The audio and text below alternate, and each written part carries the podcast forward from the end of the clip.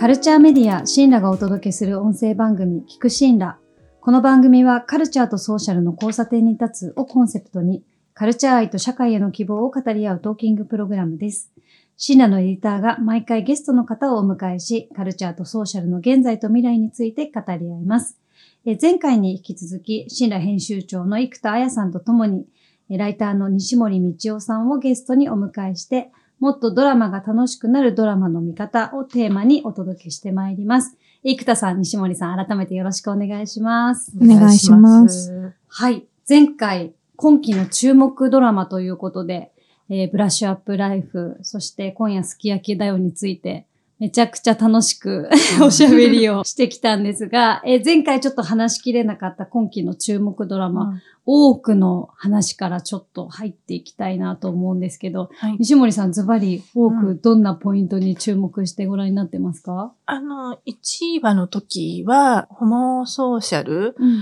あの、ちょうど同じぐらいの時に、100分でフェミニズムを見たところだったので、うんうん。そこで、あの、話題として、ホモソーシャルっていうのは、その権力を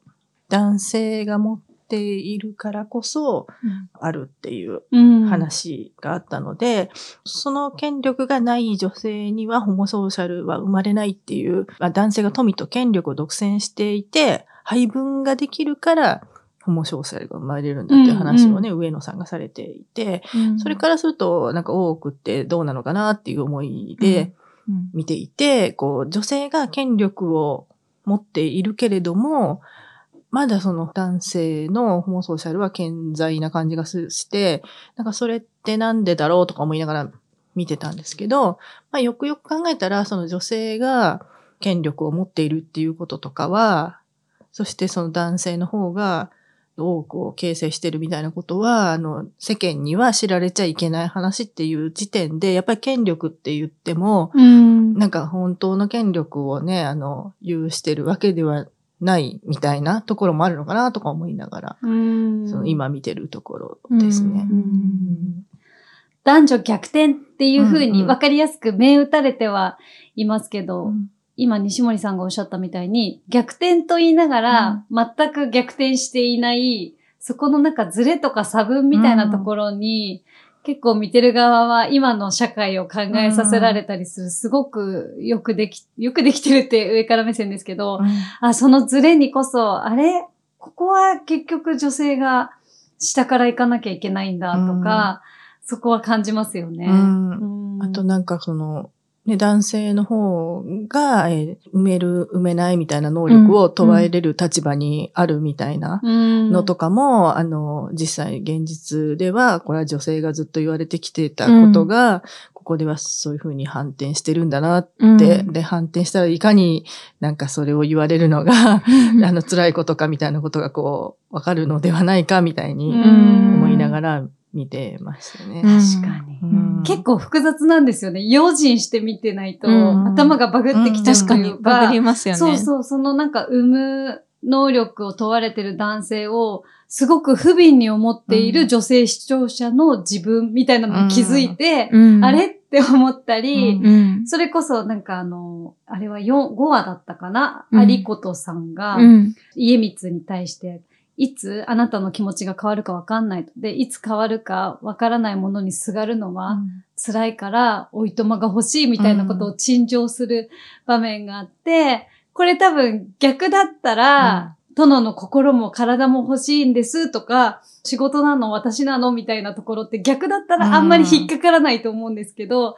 有ことが言ってるのを見てめっちゃ胸がこううん。うーって切ないってなって、あれ切なくなっちゃってる私うはんこれはなんだっけ？みたいな感じでいつも頭がすごいバグるんですよね。多う分、んあそこに関しては、まあ、いろんな見方があると思うけど、えー普段そういうふうに感情みたいなことを重きを置いてない男性が、そうなってしまうのは、こういうふうに権力が反転しているからだっていうことも多分見れる感じなのかなって。だから、普段言わないでああろうようなことを、ありことが言っていることに、まあ、ぐっとくるところもあるだろうと。普段しないことだから。そうですよね。うん。普段その社会性の方を大事にして感情はないがしろにしている男性が感情、さっきの今夜すき焼きだよの、シンタあ、そう、シンタがか感情を大切にするみたいなこともちょっと繋がってるからそう思っちゃうところも多分ある。確かに。うんいや、複雑ですよね。うんうん心してみないと。でも何度も見れますよね、そういうやつうって。んで、まうん、まあ、それさっきの話、一回目の話と繋がるけど、多分その揺らぎがある、その解釈に結構こう、どっちに見ても正しいみたいなところがあるので、論論じやすいうん作品かもしれないですね。確かに。正解を探るのが難しい確かに。話。うん。でもそれはすごいなんで思うかっていうと、2月17日ぐらいに公開のあのパクチャヌクの別れる決心がうん。めちゃめちゃそういう作品で、もう見るたびに、これどっちの意味だとか、うん。なんかものすごい、どどうにでもこう何パターンにも取れるところがもう随所に、最初から最後までそういう感じなんですよね。うんだから本当になんか論じることがね、尽きない感じなんですけど。でもなんか解釈をやっぱり見る人に思い切って委ねてる作品ってすごい弾力がある、うんなんか骨太な脚本であり、うん物語だなって思いますよね。うんキャッチーさだけに流れたり、こういう風なテーマのこういう物語なんだよみたいなうん一通りのあれではなくて、確かに論じやすい作品ってすごい、う。うんん、そういうこと、なんか見てる人を信じてるんだろうなって、今西森さんの話を聞いてうん思いました。うん。あと私が印象に残ったのは、その堀田真由さん演じる家光の、うんまあ、本命ではない男性と夜を過ごすときに、お主が私を抱くのではない、私がお主を抱くのだって言って、すごいなんかこうかっこよく、勇ましく撮られてるシーンがあって、なんかそのセリフすごい痛快だなと思いつつ、うんうさっきの頭がバグってる状態なんで、うん。痛快なんだけど痛快でやり過ごしちゃっていいのかなとか思いながら、とても印象的なシーンだったんですけど、うん西森さんはどんな風にご覧になってました？そうなんです。私も最初はなんかそういうもう反転してる気持ちよさみたいなものを、まあ、まずパッとこう受け止めた感じなんですけど、でもなんかそれをな、なんかしばらく考えて、そのシーンを何回も見てると、お相手の男の人が、あの、割と上様に会う前から上様の年齢を気にしたりとか、まあ、そうセリフはないにしても、その女性として魅力的なのかなっていうことを気にしたりとか、うん。して、そのジャッジする方の人だみたいなセリフとかがあって、うん。それをありことが、お前がジャッジされるんだよみたいなことをズバッと言うわけですよね。うん。なんか気に入らなかったら、切られたそうでした、過去にそういう人が。がいるっていう。だからそこでありことが言うのはすごい何をジャッジしてんだっていう、お前が。うんだからまあ別にこうどっちがジャッジしても良くない話なんだけど、っていうことをズバッと言ってて、で、その後に上様が現れた時に相手が何にも怖いことはありませんよとかって上から目線でアドバイスを上様に怯えていると思って、緊張しているとかそういうふうに言うことがパターナリズム的なうん。ところがあって、それに反応して、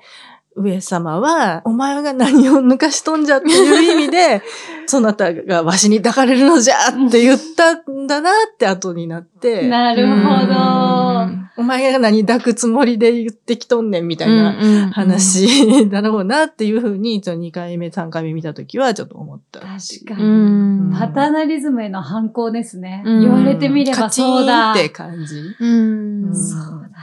っていうのすごい面白い。なんかでもそれは南さんに聞かれる前はあんま思ってなくて、うん。それでもう一回見たら、あこれそうじゃんみたいな感じで、うん。今日思った感じ。生田さんどうですか？ありことがケアな人だっていうふうに西森さんがツイッターで書かれていて、うん。どういう意味なのかなっていうのは、うん。ちょっと気になってお聞きしたかったです。まずその、病気になって男ばかりの多くの中で、その病人をちゃんとこう看病する人がいなくて、うんありことが、その、こうしたらいいんじゃないかってうんうん。テキパキとこう、自分でやっていく自分でやったり、人にその方法を教えたりするっていうところがまずケアだったんだけど、その後、春日の局が、あの、病に伏せた時にも、あの、すごくひどいし、打ちはされているけれど、ちょっと復讐めいたことを言いながらも、やっぱ最後までうん一緒にいて、しかも、あの、今日すごいそのシーン見て気になったのは、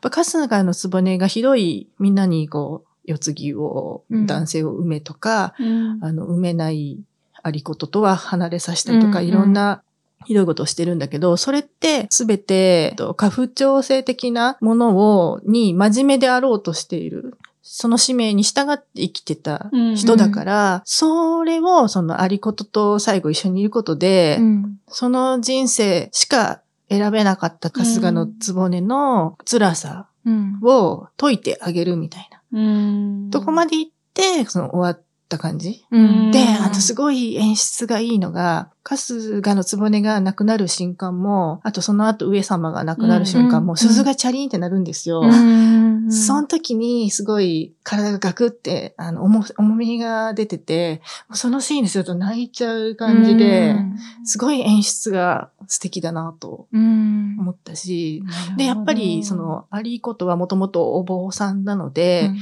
回り道はしながらも、ケアの人にうん。なっていくっていうことが、本当のお坊さんになるみたいな、うん。道筋みたいな感じになっている脚本になってたから、すごいうまくて、なるほど。どすごいなんか、福士さんもすごいね、いいっていう評価多いですよね。うんあの、確かに福上様役の。方もすごいいいけど、うんそういう意味で、春日のつぼめの辛さとかも引き受けて、最後終わったのすごい良かったうなと思って。んでも家光は辛すぎですよね。いやー、辛い。彼女の人生はですよね。何なんだろうっていうのすごい思ってしまうところは。うん確かに。うん権力を持っても、なお、生むせいであることの、逃れようのない何かっていうのがね。うんまあでもそこでなんか全てありことが受け止めてくれるみたいな、るそこでちょっと報われるみたいなシーンがうん必ずあるっていうのがすごい、うまいなと思いながら見てましたに。ね。そうですね。はいちょっとさっき、パク・チャヌク監督のお名前とかも出たんですけど、うん西森さんといえば、はい。あの、韓国のドラマや映画にもすごくお詳しくって、ハン・トヒョンさんとの韓国映画、ドラマ、私たちのおしゃべりの記録という本の中でも、日韓の作品をこう、うん行ったり来たりしながら分析されている印象があったりして、ちょっとそっちのお話も今日伺っていきたいなと。はいはい。思ってるんですけど、そもそも、こう、西森さんがうん、なんか韓国作品好きになったきっかけとか、うん。あとまあ、まあこんな雑な質問ですごいうんうんうん。申し訳ないんですけど、日韓の作品をこう10年、20年見てきて、10年ぐらいか見てきて、感じているうん。共通点とか、相違点とか、あその辺ざっくりなんですけど、ーはい。お聞きしていいですか？そうです。ね。私もともとアジア全般っていうか、ほんま香港映画、音楽ワイとかが好きで、まあこういう仕事したいなと思い始めて、あの全然韓国に詳しくなかったんですけど、なんか仕事でやっぱり韓流ブームが来た時に、2004年ぐらいの、その時にちょうど、あの、まあ台湾とかアジアの仕事してたので、で、フリーになった瞬間に、やっぱりいろんな仕事しないといけないから、そしたらすごい韓国の仕事がもうとにかくたくさんあるんですね。ブームだったから。それで、どんどんその、フリーになった時にすごいやり出して、で、見始めたらやっぱりなんか中毒性があったうり、ん。その当時の四天王みたいな、ヨン様とか、うん。あの、コンサンウとか、うんそういうそういう感じの人が出てるものを見ると、やっぱり面白くって、あの、その次の世代みたいな、あの、今も映画とかですごい活躍してる、チュジフンとか、コンユとかが出てる作品とかの方がすごい好きで、うん。あの、やってたんですけど、まあ、その時からすると、やっぱりもう今のドラマとかもすごい変わってきたなってうん。思うんで、なんかその時とまた違うフェーズうん。に入ってる感じがあって、著書の中では、これ6年、7年のおしゃべり記録で、はい。随分この時の流れの中でも変わってきてはいると思うんですけど、ただ印象的なのは繰り返し語られている、うん。すごい静かで日常的で何も起こらない、まあ日本の作品と、劇的でドラマチックに展開していく、まあ韓国の作品みたいにこう、 simplify するとそんな違いがあって、はい。まあでもそれが、なんだろうな、おそうなん互い。ですよ。変わ、なんかうん本当ちょっと逆転してる感じが今あうんって、なんか韓国の方が、あの、何も起こらないものを求めている感じ。っていうか、昔から、その、私が韓流ブームの頃から、あの、いろいろ映画人の人とか、まあ俳優さんとかに聞くと、あの、日本の作品は何も起こらないのがいいってすごい何度も何度も聞いてきて、まあそのイメージになったのは多分岩井俊二監督とか、なるほど。はい、そういうところ、まあ村上春樹とかも入ってくるのかもしれないんですけど、なんか日本の私たちの感覚からすると、え、なんか怒ってるじゃんって思うんだけど、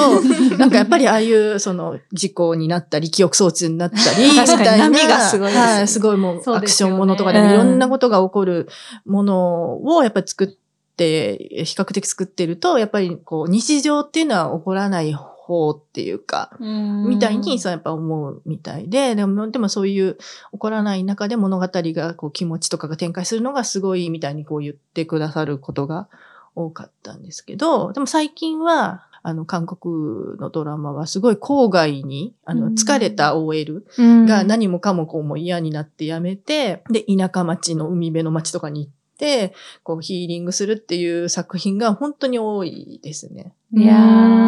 面白い。すごいなんか日本の映画とかにありそうな、うん。パーマネントノバラでしたっけ？ああ、そういうのあれ好きだっもそうたかも。うん、なんかそんな感じでしたね。なんか、亀は意外と早く泳ぐとか、うん。なんかすい。ごい、そういうのをなんか好きって言ってる俳優さん多くて、多分その影響は、上野樹里さんがすごい人気があって、あの、えっ、と、あー、のだめですあ、かはい、のだめがめちゃくちゃ人気があって、えー。多分上野さんが出ているから、その関係で多分上映されて見た人が多かったんだと思うんですけど、えー。なんか意外な作品をその俳優さんが見ましたとか言うので、えー。なんかその日本の作品はそういうひょうひょうとし知ったとか、その、そういうものとかを好きなことは多かったなって、そういう影響が。チャンスルさんには服が多いねっていう作品では、日本のその小津安二郎とかの話なんですけど、うんうん。あの、何も起こらない映画だっ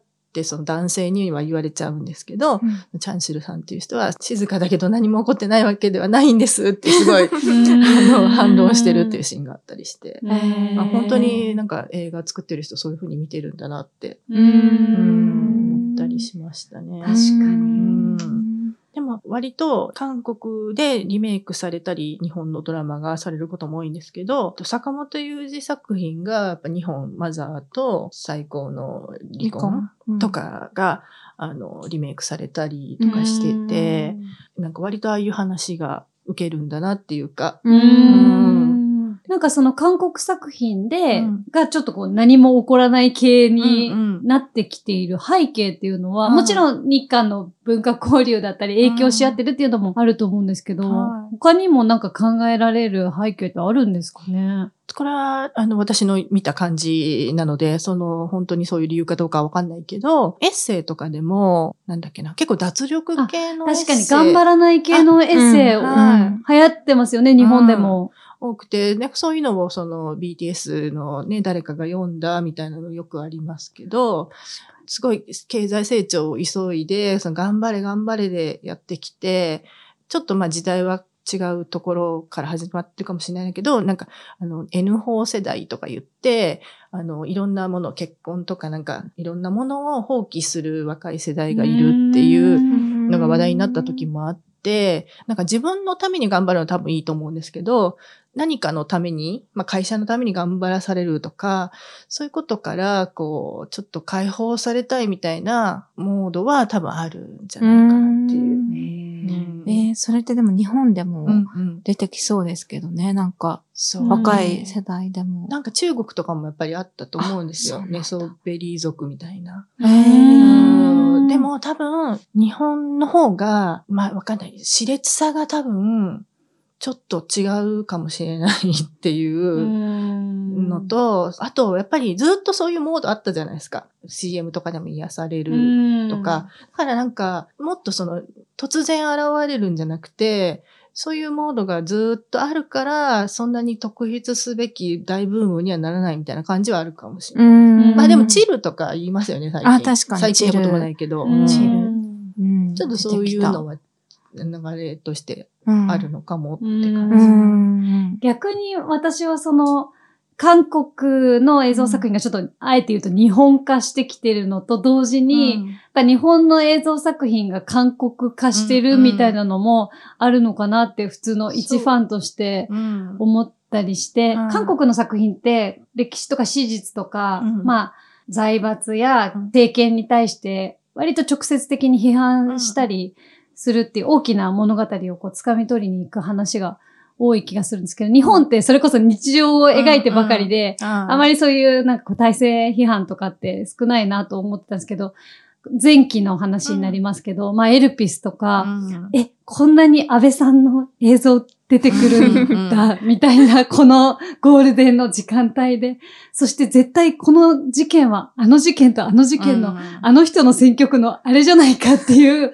あ、ここまで、まあこれを韓国化って言っちゃうとちょっとあまりに乱暴ですけど、エルピスみたいな作品が出てきてるっていうのも、なんかこう両者のいいところが交わってたりするのかなって思ったんですけど、どうですか？そうですね。多分あの、まあ、新聞記者とかの頃とかから、やっぱり言われていて、やっぱりそう、そういう韓国で何か社会的な作品とかがまあ、たくさんああるけれども、日本では少ないんじゃないかとか、あんまり作りにくいんじゃないかみたいな危機感とかを、と、やっぱり実際の政治の危機感とかも合わさって作られるようになってきた感じはしますよね。うんで、で、やっぱりエルピスとかも、そういうまあ危機感からですね、多分。始めたのが6年前ぐらいからだっていう話でしたけど、多分そういう直接的な危機感を渡辺さんとプロデューサーの佐野さんが共有してやってるんだなって感じは、うん。うん、したし、その後の罠の戦争とかもかなりなんかそういうあ同じような。話だったりもするし、あの、やっぱ政治家がこう女性差別発言をしたりとかするのとかも、うん。あの、実際とリンクされてたりうん。しますし、で、割と最近の日本のドラマは逆に田舎にいてこう癒されようっていうものよりは、あの、はっきり1話に完結されて、集中して見れるような濃い物語を作らないとみたいなうん。モードにいいところは取り入れてうん、やらなければっていうのを感じるし、うんあと、エルピスの佐野あゆみさんに文学会で対談させてもらったんですけど、その時もすごい佐野さんおお互いにものすごい韓国の作品の話はたくさん出てきたし、はい。よく言われる話だけど、やっぱりネットフリックスで画面が並んだ時に、佐野さんが言われてたのは、韓国作品と同じようなルックをしてないと選ばれないので、そう、そういうやっぱり絵作りをこだわったっていうのは、あの、言われてますよね。うんうん。ルックってどういう風に違うんですかね、もう見ただけ、なんか重厚感みたいな感じそなんでかね。うですすね。だから色の深みとか、う。うんん、やっぱなんか重い感じの、明るいと、なんか明るい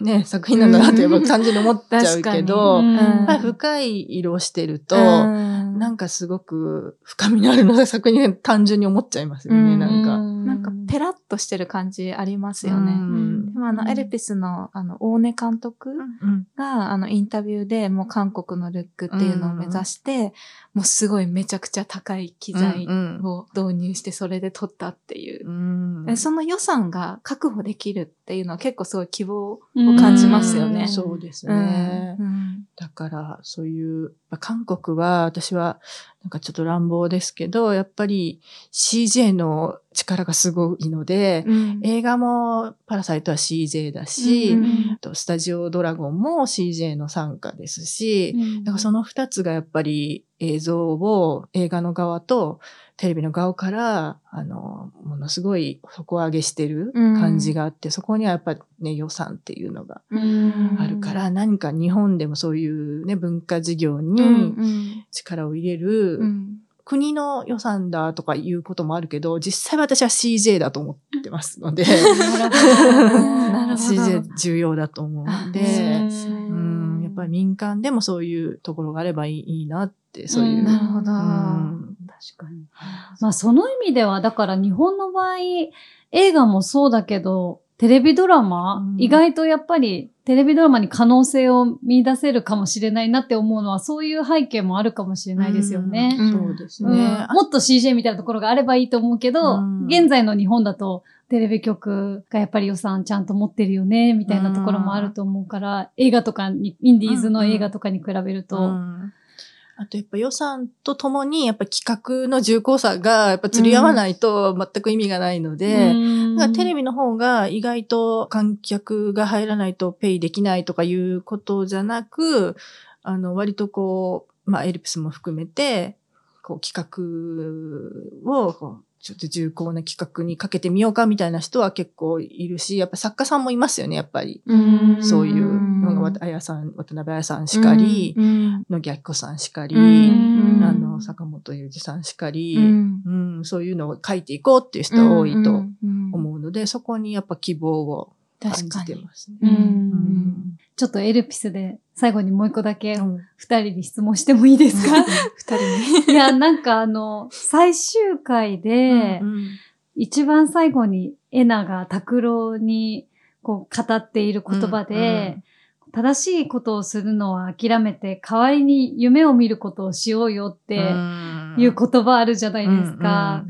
で、さっきのパクチャヌクのその映画とか多くの話にもつながるんですけど、この言葉って結構受け取り方がうん。多様だなってね。思って、うん。すごいいいなと思ったし、若干、あれすごい120%でいいなって思ってよかったのかうな、んかっこ職業柄と思った部分もあったり、なんかすごいあの後もずっといい意味で尾を引く言葉だったなって自分的には思ってて、うん二人はどう思ったのかなってすごい聞はいはいはいきたかった。え、どうだったんだろう。あ、でもなんか、ちょっと、ひどい現実は残ったままだったじゃないですか。まあ、そこからちょっと目を背けて、でもまあ前を向いていくしかないよね、みたいなうん。感じ。で、それがそう、うん、うん。限限界っていうか、まあ今できる精一杯。うん。うん、でもそれをやった自分たちは偉いっていうのうん。を、本当それは間違いないし、うん。っていう感じなのかなって思いましたですね。なんか。その今できることの精一杯っていうのはすごいあるかもしれないうんというのと、あとはその鈴木亮平さんの役が、なんていうのかな、まあ疑問と可能性を残していて、でもなんか鈴木亮平さんにインタビューした時の感じからすると、やっぱり中から多分変えていくには、なんか合わせながら、えー変えていくしかないというか、欺きながらみたいになるのかな、みたいな、うん。ことかなっていうか、あの人多分、えっと、そのままうまく中から変えていってくれるんじゃないかなっていう希望を持ってたので、多分本当現時点ではあの感じだけど、変える希望は捨てないっていう意味なのかなとうん。思って、で、それはあの何かってていうと、えっと韓国映画のキングメーカーっていうのがあって、で、そうやってキム・デジュンの話なんですけど、キム・デジュンって実際にも本当にあの、殺されそうに日本でな、KT とかに書かれてるようになったり、あの、本当何十年もかかって、やっと大統領になって、で、そっからその IMF 危機とかの後のその経済とそのエンターテインメントの発展とかも、それに対して尽力した人なので、多分今のエンタメの発展とかは韓国のうん。BTS の活躍とか、韓流ドラマ、映画の認められてる、世界で認められてる感じのし、初めって多分、キム・デジュンだと思うんですね。うん。でそのキングメーカー見ると、キム・デジュンはやっぱ本当にちゃんと理想と、あの、夢を、夢っていうかまあ、自分が大統領になれば良くなるっていうのを、本当に捨てないで、殺されかけても捨てなかった人なので、なんかうんああいう、なんていうのかな、夢っていう意味では、そういうのもなんかまあ必要かなみたいな、ふうにいい方に取れば。なるほうんど。え、めっちゃ面白いです。うんなんかその、清濁合わせ飲むってことなのかなって、うんでもそれ以上なんかあんまり思考を深めずに、ただ尾を引いてきちゃったので、うん。今西森さんの話聞いて、なるほど、そうか、そういうも、うん。希望の持ち方とかうん。物語の解釈の仕方もあるなと思ったし、そもそもやっぱり渡辺彩さんっていう脚本家に対してのもう絶大ななんか信頼、信用があった上で、どう最後読み解けばいいんだろうって思ってたところがあったので、まさかキム・デジュンと斎藤さんを並べて語る方がいるとは思わなかったんですけど、確かになって、なんかお花畑って揶揄されてるだけでは、やっぱり世界が前に進んでいかないっていうのは、私たちももう日々痛感してるところで、ちゃんとそのザラッと感を、まあ、残していくっていうことだったのかなと、私なりには、やっぱ希望してたら変わらないっていうのは、キングメーカーで すごい実感して、いやもう何があってもちょっとできるっていうことは捨てちゃいけないんだなってすごい思ったので、まあそれと結びつけてる無理やりかもしれないんですけど、でもなんか私もあれ見たときは、えー、って思ったんですけど、一瞬思いますよね。えって、これで終わっちゃっていいの？みたいな。いやー、面白いです。ありがとうございます。ちょっといろいろお話ししていたらお時間が迫っているというか過ぎてしまっているので、えー、今日はこの辺りにしたいなと思います、えー、次回も西森さんにゲストに来ていただいて、西森さんゲスト会最後になりますが、引き続き、えー、ドラマの楽しみ方についてお話を伺っていきます。西森さんありがとうございました。ありがとうございました。ありがとうございます。カルチャーメディアシンラがお届けする聞くシンラ。毎週月曜日夕方17時に配信しています。次回もどうぞお楽しみに。